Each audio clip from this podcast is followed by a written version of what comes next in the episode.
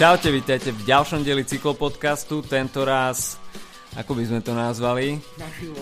Naživo, pretože je tu berlínsky špeciál, verte alebo nie, po ročnej existencii podcastu nahrávame tento raz vôbec poprvýkrát live, čiže sedím tu s Filipom v jeho berlínskej rezidencii a máme akurát chvíľku času na to, aby sme vyplnili prázdny týždeň podcastom, takže dnes o čom začalo dianie na Malorke?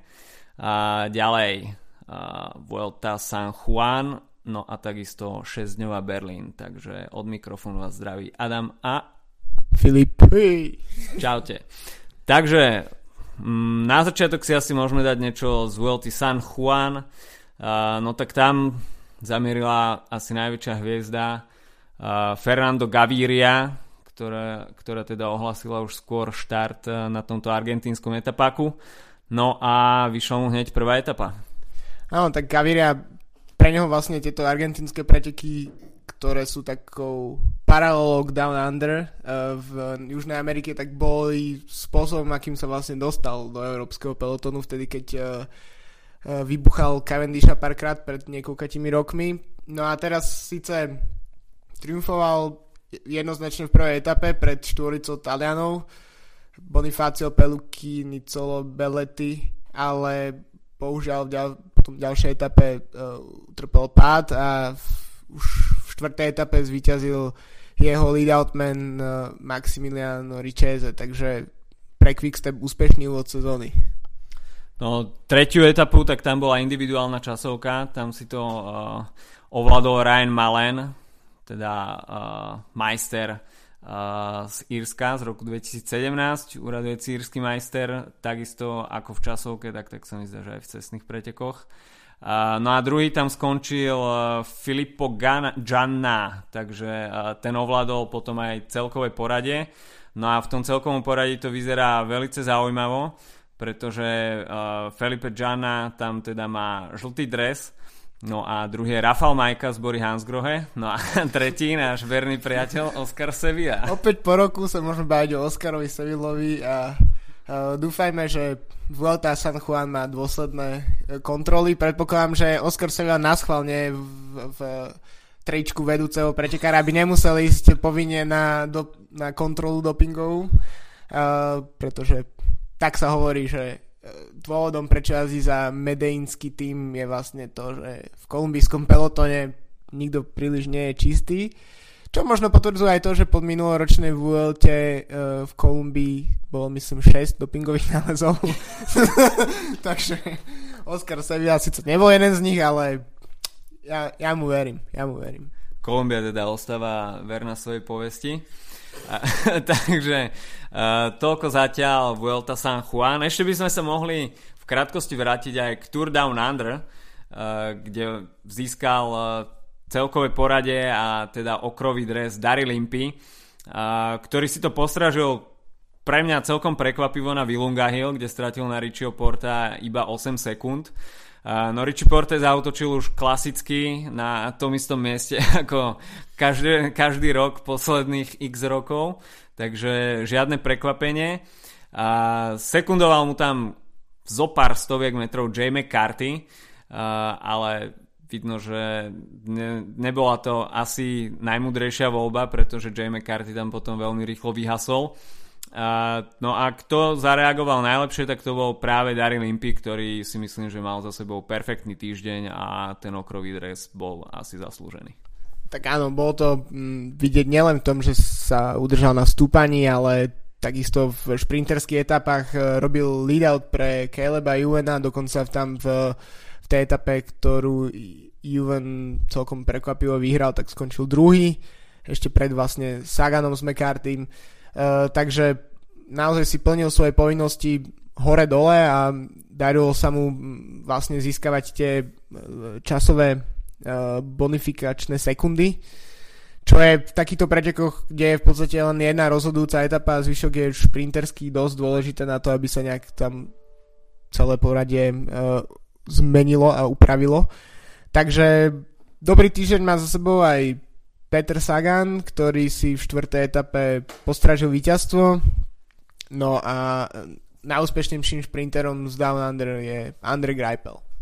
No Andre Greipel, tak ten otvoril aj uzavrel Tour Down Under šprinterským víťazstvom a tak sa mi zdá, že to bola jeho 18. výhra na Down Under.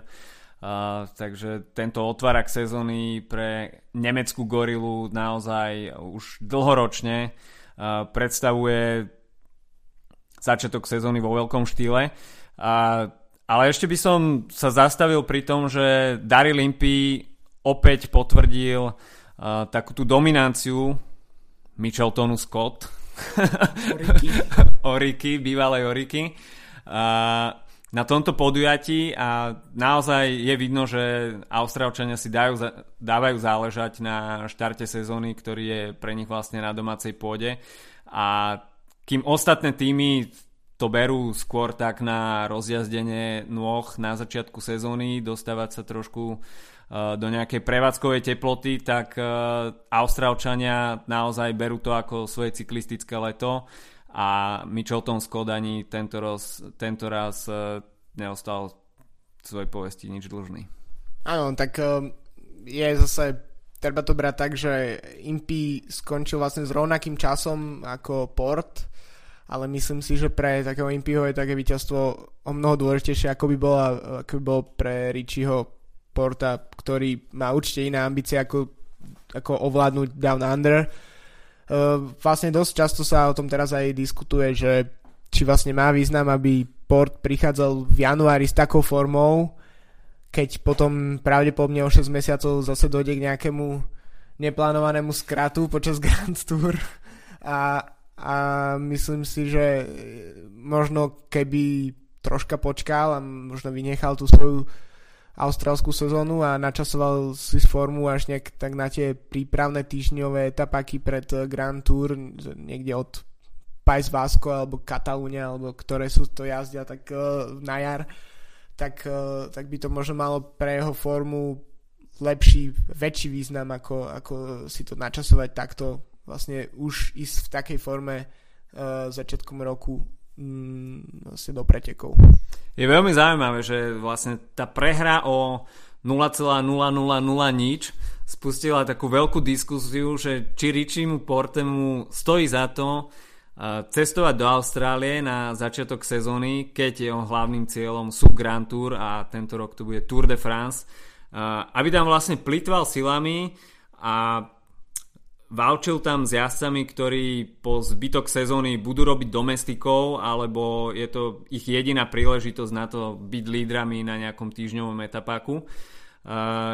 Takže otázka je naozaj, či Richie Port potrebuje takéto víťazstva na etapákoch, ktoré už má zo párkrát vo vrecku. Uh, na Willunga Hill je pravidelným víťazom. Uh, takže či je to vôbec motivujúce, alebo aká je vlastne príčina toho, že uh, Richie Port rok čo rok cestuje do Austrálie, snaží sa vyhrať Tour Down Under, ale potom tá prax z ďalšieho priebehu sezóny ukazuje, že vlastne možno práve toto je nejaká skl- časť z tej skladačky, uh, ktorá nakoniec uh, zapadne do toho, že je vždy na Grand Tour neúspešný. tak je to aj vidieť, že to pódium Impy, Port, Slactor, uh, Tommy Lte Slactor, ktorý v podstate na Tour Down Under to sú jediné preteky, na ktorých aj v minulosti zaznamenal nejaké výraznejšie výsledky. Uh, potom Diego Ulisi, čo nie je jazdec na, bežne na GC. Uh, no ale napríklad na 6. mieste možno budúcnosť svetovej cyklistiky a to je Egan Arnley Bernal, uh, nová posila týmu Sky, o ktorom sa hovorí, že je takým novým Quintánom, alebo dokonca možno, možno ešte viac, tak uh, vyzerá to nádenie v jeho prvých pretekoch uh, za, v, v drese Sky, kde išiel ako líder. No, Egan Bernal, tak uh, je tu naozaj veľký priestor na zlepšovanie a myslím si, že v priebehu niekoľkých mesiacov môže patriť k top domestikom týmu Sky. Uh, okrem teda zlepšenia výkonnosti sa mu zlepšila dosť aj angličtina, pretože na minuloročnom okolo Slovenska som sa s ním snažil spraviť rozhovor v angličtine a asi po pol vete to zabalil, že asi sa nebudeme trápiť, tak som mu už vtedy povedal, že môže začať pomaličky pilovať angličtinu, lebo budúcu sezónu bude asi rozhovormi v Sky dosť vyťažený. Uh, takže uh, top 10 pre Egana Bernala uh, už vlastne v prvom preteku uh, v novom drese Sky, uh, tak myslím si, že naozaj asi dobrý štart do World Tour. Takže máš niečo, čo si môžeš pripísať na svoje konto, kvôli tebe sa budúca cyklistická hviezda začala učiť po anglicky. Gratu- gratulujeme Adamovi tomto výkonu. Dikec. Uh, no, zelený dres, tak uh, ten získal Peter Sagan. Uh, asi žiadne prekvapenie nebolo. Uh, no a Peter Sagan, tak ten sa po uh, svojej austrálskej misii presunul už späť na európsku pôdu a zavítal do Vatikánu, uh, kde sa počas tej klasickej generálnej audiencie stretol aj s pápežom a podaroval, podaroval mu duhový dres a takisto celkom dobre farebne zladený uh, Specialized, neviem či to bol Tarmac alebo Venge a pre papeža asi Tarmac. papeža asi... A tu vystáva otázka, že či teda bude papež jazdiť na papamobile alebo na papabajku. Papabajk, no tak e, podľa mňa najväčšie sklamanie, že papež e, ako Argentínčan mal jednoznačne štartovať na uh, San Juan teraz a nie tam sa stretávať so Saganom vo Vatikáne.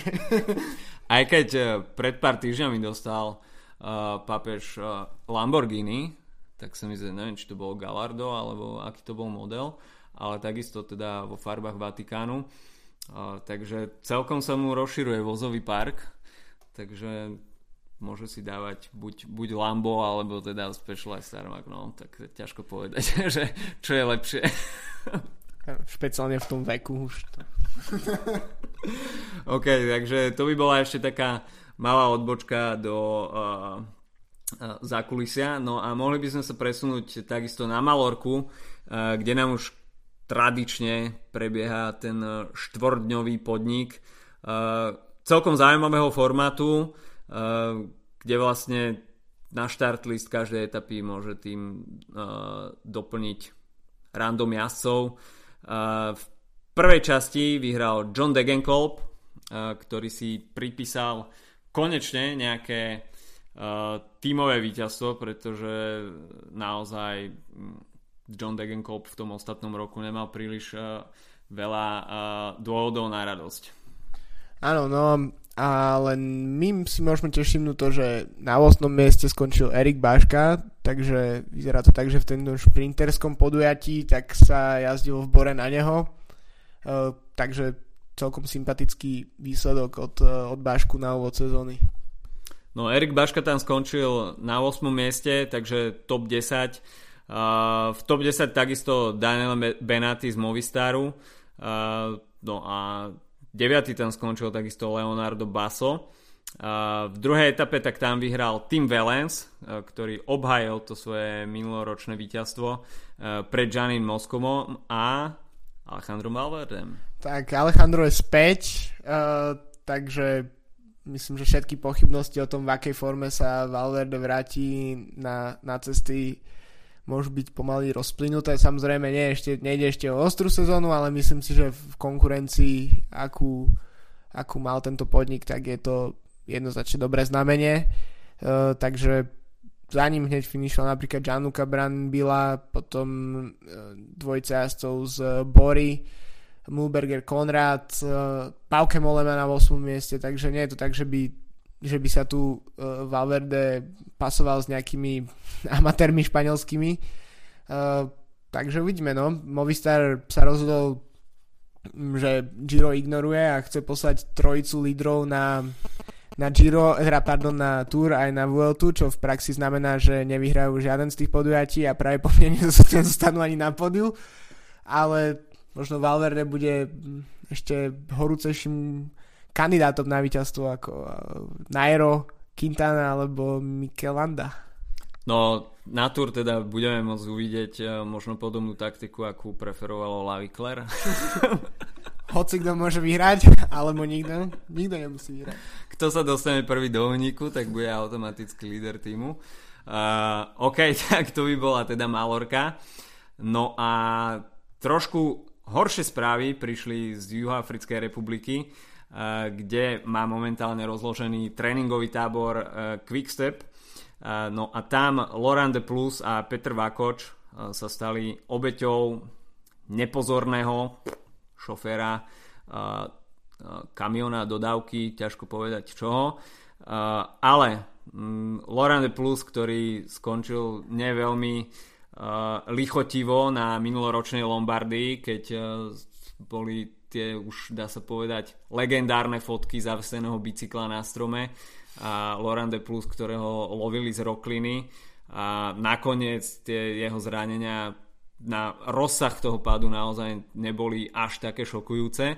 A, takže opäť na začiatku sezóny už na bicykli, ale teda opäť s nepríliš pozitívnymi lekárskymi správami tak komu sa vyhlo zranenie, to je Bob Jungels, takže ten, ten vlastne s touto dvojicou trénoval. Uh, postli si pekne selfie na, na Instagram, no a potom takéto uh, problémy. Uh, myslím si, že no, je to zase späť k tej nepríjemnej téme šoférov a, a cyklistov. Myslím si, že po tom minuloročnom umrtí Michele Scarponio, tak uh, je tento, to, táto téma je horúcejšia ako kedykoľvek predtým. Takže myslím, že napriek rozsahu zranení, tak uh, môžeme byť celkom radi, že, že sa dvom talentovaným jazdcom z Quickstepu nič nestalo. V podstate nič nestalo. No, Petr Vakoč tam má zlomený stavec, takže uh, no, Ťažko povedať, aká bude doba rekonvalescencie. Uh, Richie po, uh, tak uh, dnes v piatok by mal podstúpiť operáciu. No a potom budeme asi múdrejší, ale keď si zoberieme Richieho Porta, ktorý mal minulý rok na Tour de France naozaj veľmi nepríjemný pád a dostal sa celkom dosť rýchlo do formy, takisto aj Alejandro Valverde, tak myslím si, že Petr Vákoč, pokiaľ by to ten rozsah tých zranení nebol nejaký úplne kritický, tak by mohol stihnúť nejakú tú možno koniec klasikárskej sezóny, ale myslím si, že v tej druhej časti sezóny by mohol byť ready. Podľa toho, koľko bude na Zwifte trénovať ako Matt Heyman pred pár rokmi pred Rube. A, no tak uh, vieš, no Richie Port je už zvyknutý, on každú sezónu musí ukončiť nejakým hrozostrašným zranením. Predtým v Riu v 2016, na Tour de France v 2017, takže vieš, ide o silu zvyku. Uh, OK, tak uh, z Južnej Ameriky by sme sa mohli presunúť v Berlíne, kde sa momentálne nachádzame. No a cieľom mojej cesty do Berlína bola Berlínska šesťdňová. Uh, včera sa už uh, teda konal prvý deň, uh, ktorý máme za sebou. No a moja bilancia je teda taká, že uh, musel som na, sa najprv dobojovať k akreditácii, ktorú už síce sme mali vybavenú, ale v deň konania pretekov nám prišlo trošku zamietavejšie stanovisko. Našťastie organizátori z akreditačného týmu k nám boli celkom ústretoví, takže sme sa dostali dovnútra, aj keď som už mal teda náladu pod bod mrazu, ale OK. Takým highlightom prvého dňa tak to bolo jednoznačne šprinterské dianie kde však som teda očakával na štartliste Tomáša Bábeka, ktorý nakoniec neprišiel, ale nahradil ho v zostave Pavol Kelemen, takže šprinterský bombery aj s českým zastúpením, no v tých menách jednoznačne dominuje Robert Fürsterman, Mr. Oberschenkel, takže včera tam aj hovorili o obvod jeho stehna, bolo to nejaké naozaj šialené číslo. 80 niečo našepkáva pani manželka takže myslím, že máme kandidáta na fotku titulnú.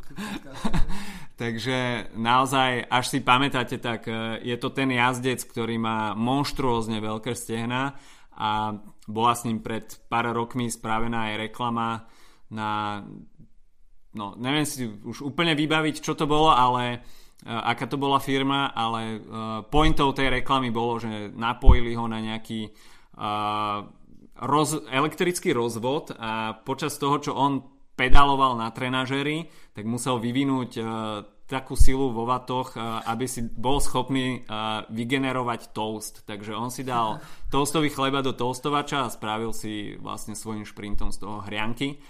Takže to bola taká virálna reklama na spoločnosť, ktorý si, na ktorú si už nepamätám.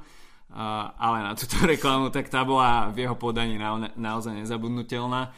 Je to takisto borec, ktorý podľa mňa viac času trávi asi v posilovni ako na bicykli. A videl som zábery z, z jeho tréningu a naozaj to, čo si on dokáže naložiť na leg press a na činku, s ktorou robí následne drepy, tak je to naozaj niečo neuveriteľné. Potom v tom šprinterskom štartovom poli je Nate Koch, americký šprinter, ktorý je naozaj veľkým bavičom toho berlínskeho publika a ktorý vie rozpumpovať tú atmosféru. Má prílbu s čírom? Nemá, nemal prílbu s čírom. Minulý rok mal prílbu s čírom. Ale pri prezentácii si dal takú štrikovanú bradu. Takže pokračuje v tradícii svojho, svojich uletených nápadov. No a takisto medzi šprintermi Maximilian Levy, veľká nemecká hviezda, takže miláčik domáceho publika. Neviem, či som ešte na niekoho z takých veľkých mien zavudol. Asi nie. No ale podstatnejším je teda podstatnejšie je to obsadenie samotnej 6-dňovej. A diskotéka tiež. A diskotéka. Takže pôvodne mal štartovať v jednej dvojici aj Alois Kankovský a pán Hačecký. Nakoniec sa táto dvojica z Elkovú autor na štarte neobjavila. Ale takisto české zastúpenie je aj v ženskom poli, kde je Jarmila Machačová. No a, a, a, a takisto sú tam preteky U17, U23, takže tieto mládežnícke mená sa tam môžu objaviť. Sú tam nejakí borci z Dukly Praha, takisto mm, neviem či aj z Dukly Brno, ťažko povedať, ale uh, je tam aj toto zastúpenie z Českej republiky a zo Slovenska tam nie je, tak sa mi zdá, že nikto veľmi... Minulý rok bola Alžbeta Pavlendová vtedy ešte, Bačíková. Uh, neviem, či tento rok štartuje. Tento rok neštartuje. Takže bez slovenského zastúpenia na 6 dňovej. Mm, ako hovoril, keď sme robili rozhovor s uh, Filipom Taragelom na majstrovstvom Európy práve v berlínskom velodrome, tak eh, hovoril, že vlastne dostať sa na 6 dňov, takže to už chce iné výsledky, eh, takže on zatiaľ nevidel reálne, že by napríklad sa tam mal šancu dostať v najbližších rokoch, takže možno aj preto to tak vyzerá, ako to vyzerá so slovenským zastúpením. No, čo ešte bol taký dosť veľký highlight, tak to boli preteky za Dernami, kde sme videli už po niekoľkých kolách dosť veľký pád e, jedného dernistu a tým, že sú to už väčšinou páni v rokoch, ktorí síce sú veľmi skúsení v jazde na tých dernách, ale pokiaľ príde k nejakému väčšiemu pádu, tak sa stane bohužiaľ to, čo sme videli aj včera a to bolo na niekoľko minút dosť hrozivo vyzerajúce nehybné telo. A takisto tam dosť zmetkovali aj záchranári, ktorých počet tam bol jeden a bojoval tam s nositkami organizátorov, ktorých tam je naozaj veľa, tak e, nevedeli sa nejak chytiť práce a celé to pôsobilo tak dosť tragikomicky. E, nakoniec sa však e, Dernistu podarilo naložiť na nositka a za potlesku tribún ho presunuli do kompetentných rúk a v pretekoch sa pokračovalo ďalej. No a to by bolo asi tak eh, z toho prvého dňa všetko. Uh, videli sme vyraďovačku Madisonu, uh, potom tam bol Scratch 45 minútový, uh, tak sa mi zdá, že šprintery tam mali Keirin, uh, takisto, takisto klasický šprint 250 aj s tým neodmysliteľným taktizovaním, uh, v ktorom vynikal hlavne, hlavne Nate Koch a, a čiže 6 dňová sa nám rozbehla. No, možno uh, trošku prekvapivo lídromi po uh, prvom dni sú Jerry Havik a Wim Streitinga.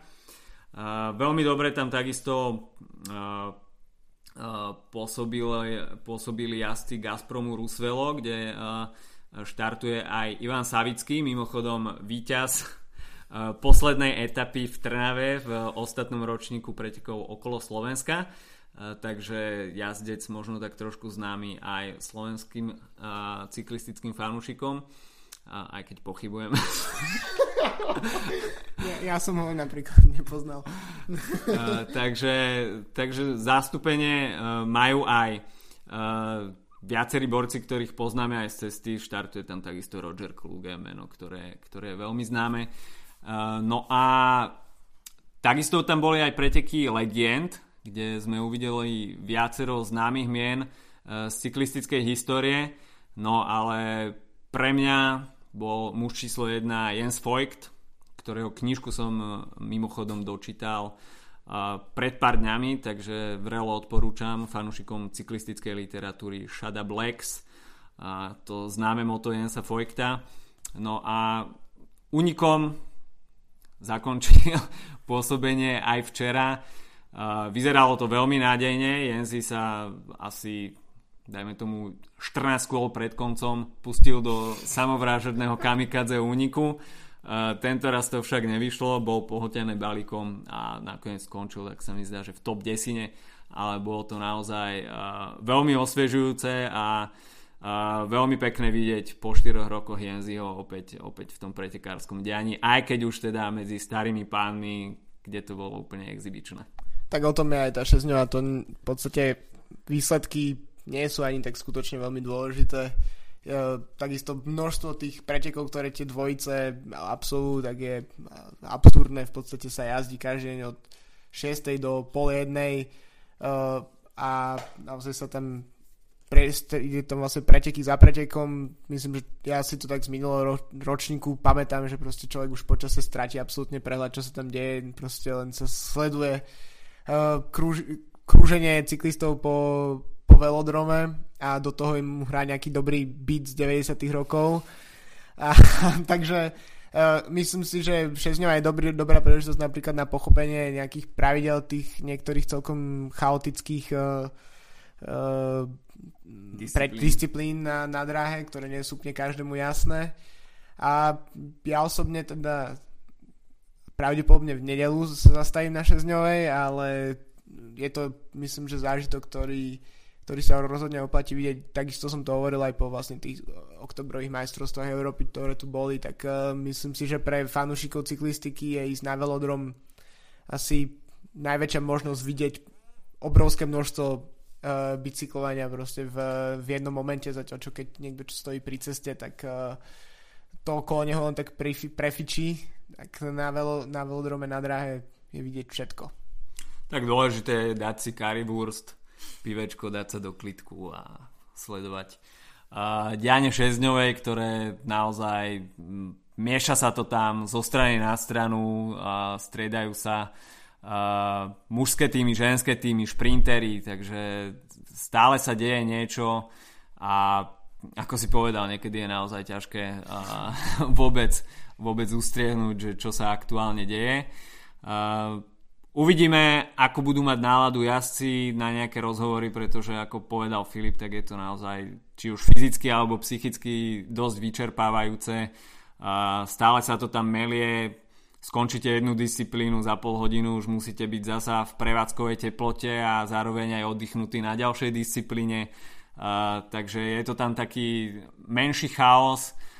Takže uvidíme, či sa nám podarí získať nejaké zaujímavé materiály, až nie, tak budeme uh, referovať aspoň takýmto spôsobom uh, slovne uh, v ďalšom podcaste.